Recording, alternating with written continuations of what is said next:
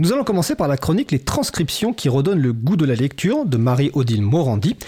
Marie-Odile est animatrice du groupe Transcription de l'April et administratrice, excusez-moi, de l'association. Elle a rédigé la chronique qui est mise en voix par Laure Élise Déniel, bénévole à l'April.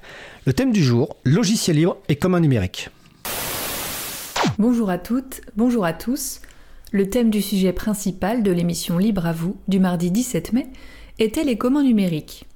Claire Brosseau, sociologue, facilitatrice des communs, et Sébastien Broca, maître de conférences en sciences de l'information et de la communication, auteur de l'ouvrage Utopie du logiciel libre, paru en novembre 2013, étaient les invités de Laurent Costi et d'Étienne Gonu.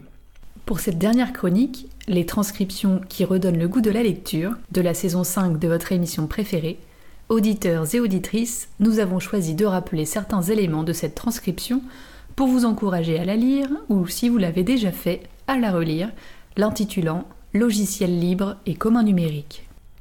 Laurent Costi, vice-président de l'April et animateur ponctuel de l'émission, rappelle que la notion de commun, qui a ressurgi depuis les années 2000, n'est pas toujours simple à appréhender au-delà de la seule question du numérique. Des précisions sont apportées par Claire Brosseau. Les biens, en économie, sont des ensembles non exclusifs de ressources qui peuvent être partagées mais ces ressources peuvent s'épuiser. Les biens publics sont les ressources comme l'air, l'eau, la terre, qui, elles aussi, ne sont pas appropriables. Bien entendu, référence est faite plusieurs fois à Elinor Ostrom, chercheuse américaine, prix Nobel d'économie en 2009. Pour elle, les communs peuvent être utilisés par tous, mais les ressources en jeu s'épuisent. Concernant les communs de la connaissance et du numérique, la situation est différente. Le savoir, la connaissance sont des ressources qui s'amplifient et se développent quand on les utilise. Pour qu'il y ait commun, il faut traditionnellement trois piliers. Une ressource, une communauté et des règles d'accès et de partage de cette ressource. La ressource peut être matérielle, une terre, un habitat, une rivière, ou immatérielle, intangible, les communs de la connaissance, les communs informationnels, les communs culturels. Des humains formant une communauté gèrent ensemble, en commun, cette ressource, qui risque de s'épuiser afin de la faire perdurer.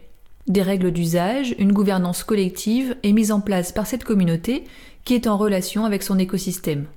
Le statut de commun d'une ressource dépend toujours d'une décision humaine, de la décision d'une personne ou d'un collectif de considérer ce bien comme un commun, d'en faire une ressource partagée.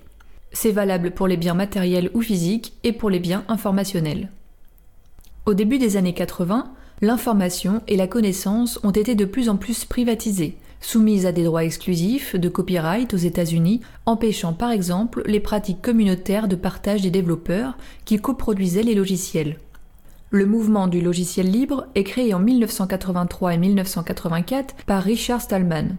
C'est un des premiers mouvements à réagir à cette enclosure et à mettre en place une véritable alternative contre les restrictions posées par la propriété intellectuelle pour permettre l'accès ouvert et le partage des ressources informationnelles. Richard Stallman défend le droit fondamental des utilisateurs à accéder au code source. Il crée les licences libres, dont la première, la GNU GPL, va octroyer des libertés. Les quatre libertés, exécution, copie, modification et redistribution aussi bien de la version originale que de celle qui est modifiée, sont au cœur du logiciel libre qui joue un rôle précurseur. D'autres mouvements suivront, dont le dénominateur commun est le fait de résister aux excès de la propriété intellectuelle afin de s'opposer au mouvement de privatisation de l'information. Création des licences Creative Commons, promotion du libre accès aux publications scientifiques, mais aussi défense des semences paysannes contre les variétés hybrides. Peut-on qualifier les logiciels libres de communs numériques selon la définition des communs? demande Laurent Costi. Si ce projet de logiciel libre est mené par une seule personne, s'il n'y a pas de communauté, pas de gouvernance démocratique, la réponse est non, affirme Sébastien Broca. Cependant, de nombreux projets de logiciels libres ont un fonctionnement communautaire, auto-organisé, qui répond à la définition des communs. Donc, les logiciels libres sont souvent des communs, mais il peut y avoir des logiciels libres qui ne respectent pas vraiment les critères de définition des communs. L'ouverture des codes sources a permis de créer des œuvres de manière itérative et collaborative. Wikipédia, Encyclopédie mondiale de la connaissance naît au début des années 2000. OpenStreetMap, base libre de données géographiques, le système d'exploitation libre GNU Linux, les logiciels libres comme Firefox, Les œuvres sous Creative Commons sont des communs numériques qu'on trouve sur Internet, créés grâce à la contribution de milliers de personnes qui permettent à ces ressources de croître et non de se réduire. La connaissance, une idée, des biens informationnels ne courent pas le risque de s'épuiser lorsqu'on les consomme. On peut les partager à l'infini, mais on peut quand même les privatiser, on peut faire du logiciel propriétaire.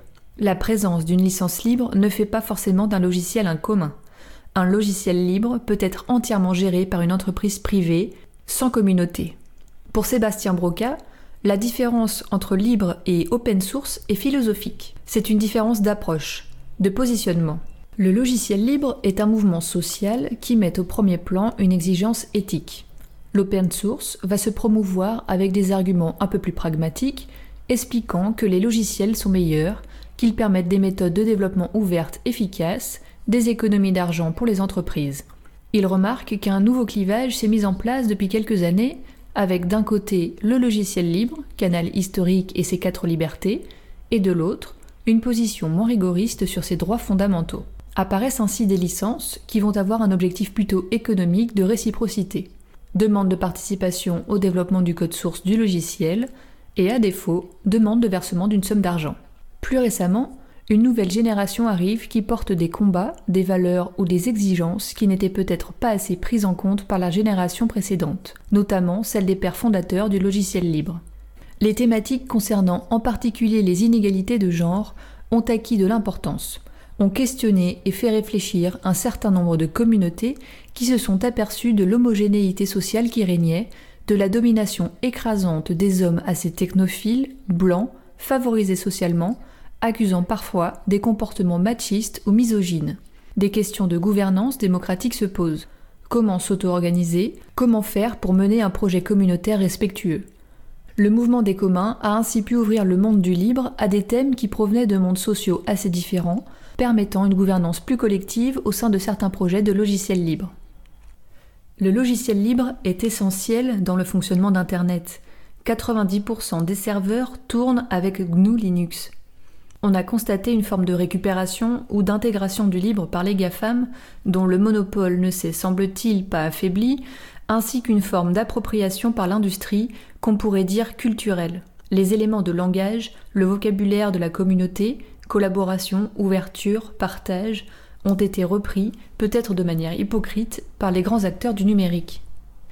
Parce qu'il y a des enjeux de souveraineté, des données par rapport à ces GAFAM, mais aussi des enjeux d'innovation collaborative, on constate une appropriation assez récente des communs numériques par certaines institutions avec volonté de les favoriser.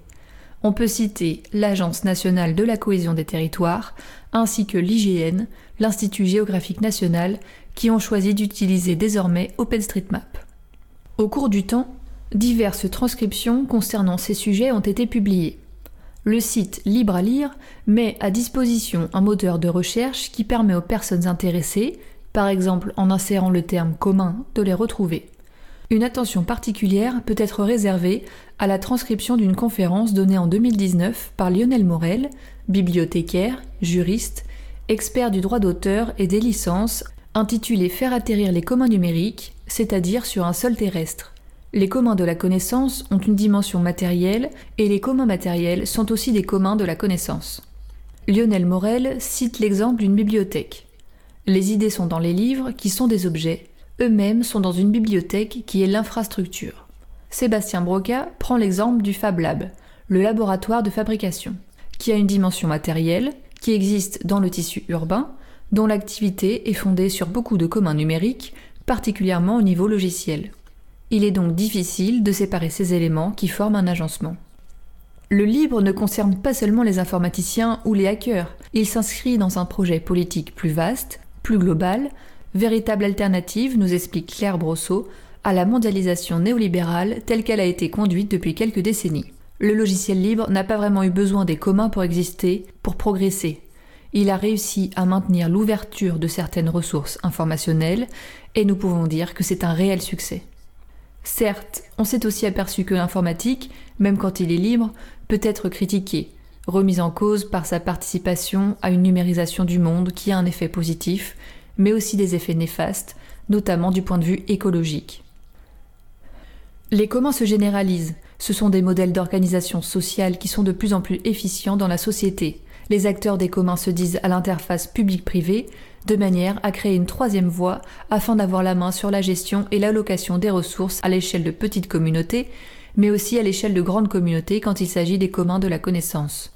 Depuis les années 2020, on voit s'institutionnaliser la notion de commun dans divers domaines, a fortiori dans le numérique. Les changements à accomplir en matière écologique, en matière sociale, sont considérables et les communs portent une vraie alternative. Pour Claire Brosseau, il est nécessaire d'articuler le développement des communs avec le soutien des acteurs publics et de l'État, cependant sans que les communs y perdent leur spécificité. C'est une question majeure, voire le défi des prochaines années, sans oublier, comme nous le rappelle Lionel Morel, l'imbrication des communs numériques à la technostructure physique, c'est-à-dire leur aspect matériel.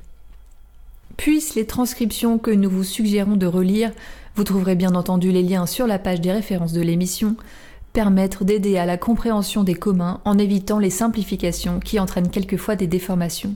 Certes, tout cela est bien compliqué, mais fort intéressant, voire passionnant par son actualité. Permettez-nous, chères auditrices et auditeurs, de nous congédier en vous souhaitant d'excellentes et reposantes vacances d'été.